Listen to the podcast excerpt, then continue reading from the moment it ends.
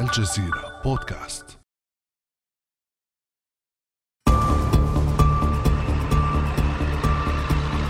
تقدم عسكري أوكراني تقول كييف وحلفاؤها إنه سيقلب موازين الحرب.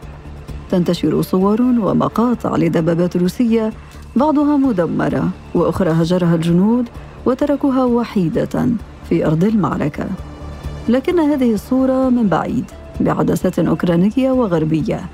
ويظل الواقع أعقد من أي صورة ثابتة فما الذي حصل على الأرض؟ وما سر التقدم العسكري الأوكراني؟ وكيف تنظر روسيا لهذه التطورات؟ بعد أمس من الجزيرة بودكاست أنا أمال العريسي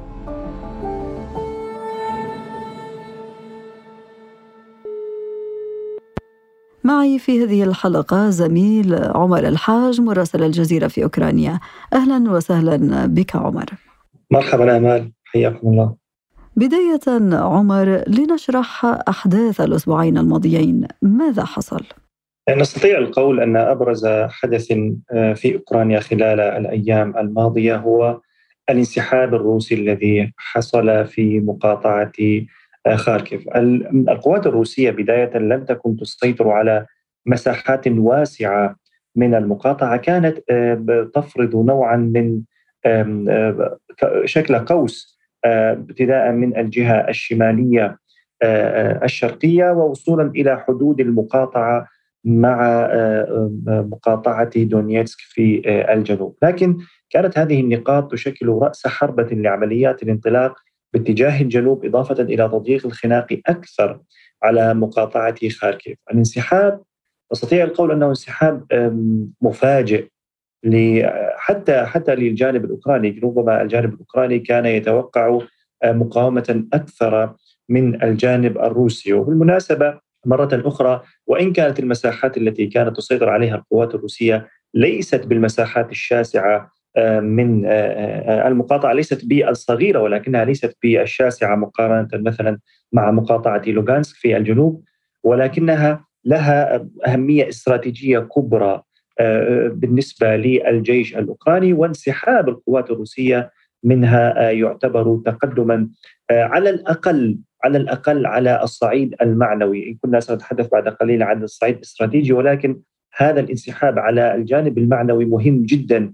للقوات الأوكرانية. إذا هناك انسحاب مفاجئ للقوات الروسية في هذه المنطقة آه، بعد هذا الانسحاب حققت آه، القوات الأوكرانية تقدما لماذا حققته في هذا التوقيت بالذات؟ هل هناك جديد في أسلوبهم وتكتيكاتهم إضافة إلى انسحاب القوات الروسية؟ بداية أمال لا يعني يجب أن لا نهمل جانبا من آه، المعادلة الآن هناك مجموعة من الأسلحة التي نستطيع القول أنها الأسلحة التي تغير المعادلات game changers على رأسها أسلحة الهايمرز. وإن كانت آه، قوات الأوكرانية تلقت هذا النوع من الأسلحة سواء الهايمرز أو ال M 70 البريطانية إضافة إلى آه، Gepard أو Gepard نظام مضاد الطائرات الألماني. والكثير الكثير من مدافع الهاون ذاتية التلقيم وسواها. ولكن هذه الأسلحة آه، وإن كانت أوكرانيا مرة أخرى استلمتها قبل وقت طويل ولكنها احتاجت إلى فترة طويلة حتى تثبت فاعليتها ونجاعتها في سير العمليات القتالية، هذا هذا اولا، ثانيا نستطيع القول أن هناك جمود إلى حد ما في جبهات الجنوب إضافة إلى نوع من الرتابة وأيضا قد نقول الجمود في الجبهات آه، الشرقية في مقاطعة آه، دونيسك وما تبقى في من مقاطعة لوغانسك وهو لا يشكل إلا 2 أو 3% من مساحة المقاطعة أعطى فرصة أكثر وأكبر للقوات الأوكرانية لتركيز جهودها على مقاطعة خاركيف. هذا اولا. ثانيا كما قلت آه، الأسلحة النوعية الجديدة. ثالثا وهذا وفقا للرواية الروسية لا بد لنا أن نشرك الجانب الروسي هنا. القوات الروسية تقول أن هناك ضباطا من حلف شمال الأطلسي هم الذين يديرون العمليات وهذا ما لم تعلق عليه أوكرانيا وإن كانت تعترف أن هناك استشاريين موجودون لتدريب القوات الأوكرانية ليس الاشتراك آه، بشكل مباشر في العمليات. العامل الآخر أيضا لابد أن نشير إليه هو آه، تواصل الآن القوات الأوكرانية التي دربت خلال الفترة التي تسبق الحرب بمدة وجيزة وخلال أشهر الحرب، الآن نحن نتحدث عن ضباط وصف ضباط ومقاتلين دربوا بشكل جيد خلال الستة أو سبع سبع أشهر المنصرمة آه، في بريطانيا وفي ألمانيا وأيضا في بولونيا المجاورة والذين تعلموا تكتيكات الحرب الحديثة ومستفيدين من كل هذه الأسلحة التي باتت بحوزة الجيش الأوكراني إضافة إلى العامل النفسي وهو الاندفاع الأوكراني الكبير الذي لوحظ في الفترات الأخيرة. وإضافة مرة أخرى إلى موضوع التنظيم. ما ما عاد الأمر أكثر من حمية للدفاع عن الوطن أو الدفاع عن مدينة وقرية لا الآن الأمر أصبح أكثر تنظيما وأكثر فاعلية. بما أنك عمر أشرت إلى آه، مسألة الأهمية الاستراتيجية التي تقرر على ضوئها القوات الأوكرانية التقدم من عدمه، ما أهمية هذا الهجوم استراتيجيا في الحرب التي أنهت شهرها السابع؟ بداية هذا رأيي هذا رأيي الشخصي البحت ليس مبنيا على أي معلومات أو آه، آراء استراتيجية عسكرية. أنا أتحدث كوني مراسل أمضى آه، أكثر من خمسة أو ستة أشهر آه، في الحرب في تغطية الحرب في أوكرانيا. مرة أخرى كما بدأت حديثي هذا هذا هذا النصر بالنسبة للقوات الأوكرانية هو مهم معنويا ولكن الأهمية الاستراتيجية لهذا الانتصار قد لا تكون كبيرة بما آه، بالشكل الذي يروج له. سؤال هو وجهة نظري هنا فقط أن خاركيف هي عبارة عن مقاطعة آه، كانت موجودة كانت روسيا تعول على دخولها آه، والترحاب بها كما حدث في خيرسون ولكنها أثبتت مقاومة عنيفة. كانت نقطة إشغال مهمة كانت تعيق تعيق خطوط الإمداد القوات الأوكرانية على الأقل التي كانت تحاول التحرك باتجاه سومي في الشمال أو تشيرنيهيف أو حتى خطوط الإمداد الأخرى لكن الآن باستثناء إيزيوم التي تعد رأس حربة بالنسبة لعمليات القوات الروسية باتجاه دونيسك هي هذه المقاطعات أو هذه المناطق التي كانت محتلة من قبل الجانب الروسي لم تكن على سبيل المثال تقطع الخطوط الإمداد الاستراتيجية للقوات الأوكرانية. مرة أخرى الأهمية الأهمية معنوية في هذا الانتصار هي تجريب لقدرات الضباط وصف الضباط والجنود الذين دربوا خارج البلاد. هو تدريب عملي على الأسلحة الأسلحة الحديثة التي زود بها الجيش الجيش الأوكراني. ختاما أنا لا لا أقلل من أهمية هذا التقدم بلا شك. بالنهايه روسيا تقاتل دولة عظمى هي ثاني من المفترض أن تكون ثاني أقوى دولة في العالم بغض آه النظر تقصد عن أوكرانيا. نعم كنت أقصد أن أوكرانيا تقاتل روسيا ثاني أكبر قوة عالمية. وصحيح أنها تستقبل آه، عددا غير محدود من الأسلحة والمساعدات والخبرات ولكن في نهاية المطاف الجيش الأوكراني آه، بنسبة 80 أو حتى 90% هو الذي يقاتل. بالتالي نحن نتحدث عن جيش يجابه الجيش الروسي، هذه الأهمية موجودة، لكن مرة أخرى على الصعيد الاستراتيجي آه، انسحاب من خاركيف كان يشابه الانسحاب من سومي، يشابه الانسحاب من تشيرنيف، ليس له ذاك الأهمية الاستراتيجية ولكن كما تعلمين الحرب هنا خدعة والجيش الأوكراني يروج إلى انتصار كبير آه، آه، استراتيجي ومهم في هذه الحرب، الدور الآن على ما سيحدث في الشرق وفي الجنوب، هذا ما سيحدد هذا ما كنت سأسألك عنه عمر. كيف تنظر روسيا لكل ما يحصل؟ إذا كنت لا ترى أهمية استراتيجية لهذا التقدم الأوكراني الأخير ما هي خطواتها القادمة؟ الأمر كله يعتمد على تعريف روسيا لما يجري في أوكرانيا، ما نزال في الشهر الثامن أو التاسع تقريبا من الحرب والجانب الروسي يعرف ما يحدث في أوكرانيا على أنه عملية عسكرية خاصة أي أنها ليست حرب. وهذا له انعكاسات على سير على بداية تمويل هذه العملية على سير العمليات العسكرية وعلى ما يعني موضوع التعبئة أو استخدام الاحتياط أو الجيش الروسي بشكل مباشر. أنا فقط للتفصيل وبعجالة. طالما أن الجيش الروسي لم يعلن الحرب خارج مناطقه فإنه غير ملزم بدفع رواتب كبيرة جدا للمقاتلين الذين آه، يقاتلون في أوكرانيا، كل الدول بما فيها روسيا تطبق يعني تعطي مردودا ماليا أو راتبا كبيرا جدا لكل مقاتليها الذين يقاتلون في الخارج، حتى الآن روسيا وضعت هذه الحرب في هذه الخانة أنها عملية عسكرية خاصة وبالتالي ليست حرب. روسيا لم تدفع بكثير من قوات النخبة. هناك يعني من المراقبة على الأرض لشخص غطى الحرب في في في سوريا وخبر استخدام روسيا المفرط للقوة.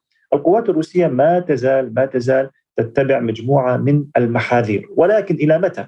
هل ستقوم القوات الروسية في محاولة للحفاظ على هيبة الدولة الروسية والجيش الروسي لاستخدام مفرط للأسلحة في الجنوب في الشرق على سبيل المثال؟ حتى الآن هذا ليس هناك أي بوادر لهذه آه، لهذا الأمر أو لهذه آه، الفكرة، ما تزال القوات الروسية تشن آه، عمليات مباغتة وهي بالمناسبة وضعها جيد جدا في الجبهة الشرقية ولكن حتى الآن لم تستخدم كما قلت القوة المفرطة، هي ربما مطالبة بتحقيق نصر مبادرة ربما نصر عن طريق المفاوضات أو ربما محاولة أخرى هجوم قوي مماثل. لا ندري ربما تكون هناك استهداف بصواريخ بعيدة المدى لمناطق استراتيجية. كل هذا متاح. أيضا أريد فقط ان أشير إلى أن روسيا باتت تهدد أيضا بالانسحاب من المواثيق والمعاهدات التي وقعتها مع المجتمع الدولي. اظنك تعرفين اننا نتحدث عن اتفاقية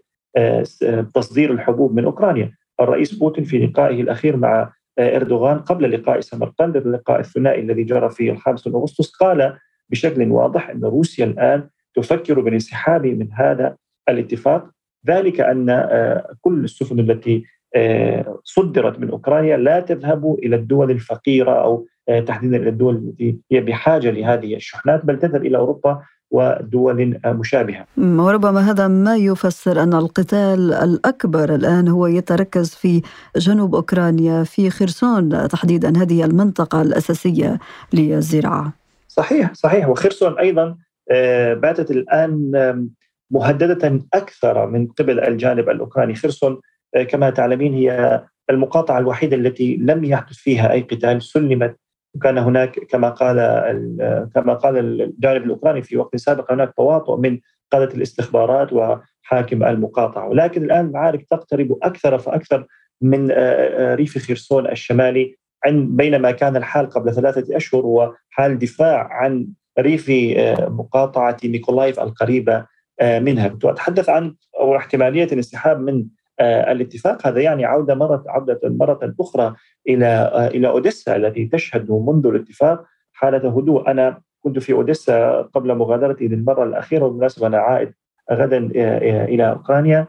أوديسا كانت تعيش في في جو آخر لا لا حرب في أوديسا. وعاد الناس مرة أخرى وعادت الموانئ تعمل وعادت آه، عاد الكثير من المواطنين. ماذا إذا تغير آه، هذا الحال؟ وعادت روسيا مرة أخرى إلى الحالة الهجومية واستهداف آه، أوديسا أعتقد أن هذا سيضيق الخناق مرة أخرى وسيعود بنا إلى المربع الأول حيث كان الجميع يطالب بإخراج الشحنات وسيكون هناك ربما ربما أفضلية لروسيا لكن الغرب بلا شك لن يقف مكتوف الأيدي حيال هذه الخطوة فروسيا أعتقد الآن تحاول أن تختار خطوتها التالية بحذر سواء في موضوع الغاز أو أيضا في موضوع الانسحاب أو التفكير بالانسحاب من اتفاق القمح.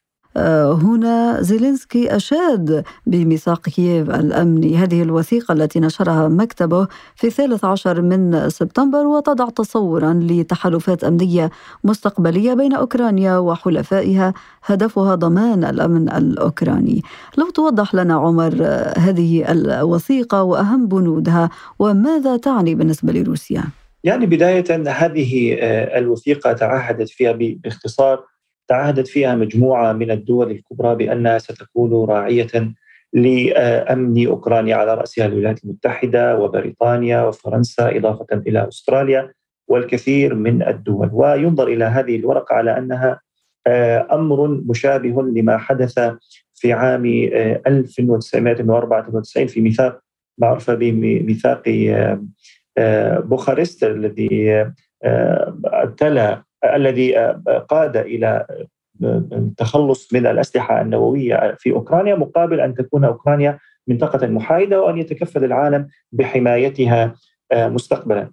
أنا برأيي هذه الوثيقة أو تصميم تل هذه الدول على حماية وضمان الأمن الأوكراني هو أمر مشابه لما حدث كما قلت في عام 1994 إضافة إلى ما حدث في مينسك في عام آه، منذ وقت قريب في عام 2016 و2018 حين كان هناك رعاية فرنسية وألمانية وتعهدت روسيا بأنها لن تهاجم أوكرانيا وأنها على أن تبقى أوكرانيا بلدا محايدا وأن لا تشكل تهديدا لروسيا، لكن ما الذي حدث؟ روسيا في عام 2022 على الاقل من الجانب من وجهه النظر الأوكرانية ضربت بعرض الحائط كل هذه المواثيق وحاولت أن تغزو أوكرانيا، هذا غزو شامل بدأ من العاصمة مرورا بكل المناطق الشرقية والجنوبية. يعني ما أريد أن أوصله أن الدول الغربية كانت قد تعهدت بحماية أوكرانيا وضمان أمنها منذ 30 عاما في في 94 وأيضا في عام 2016 و8 أو 18 حين وقعت معاهدة مينسك.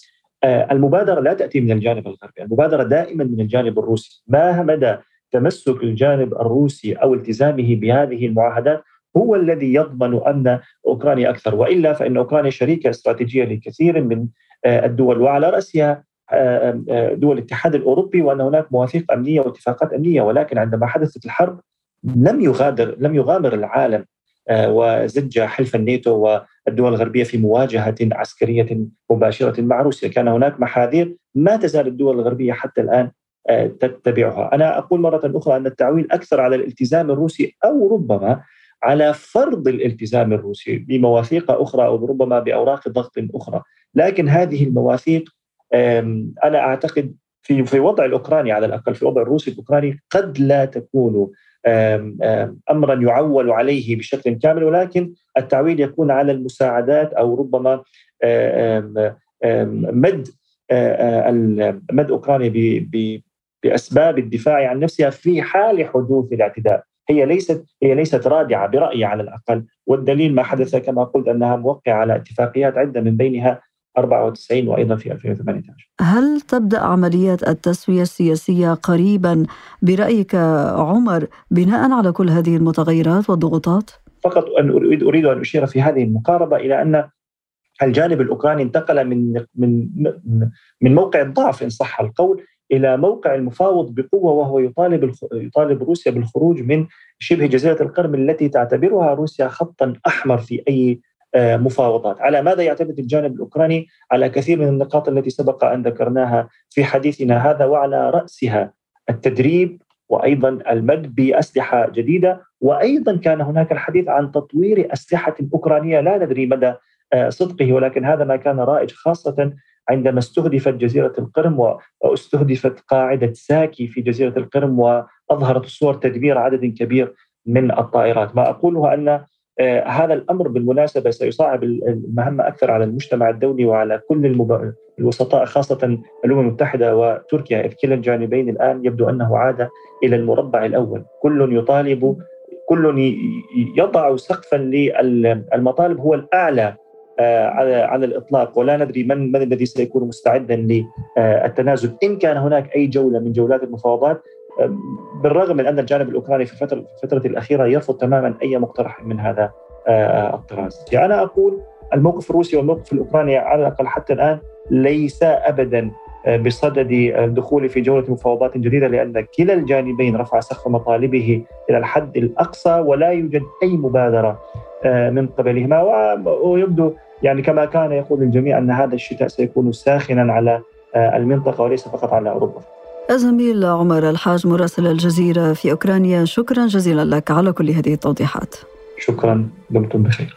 كان هذا بعد أمس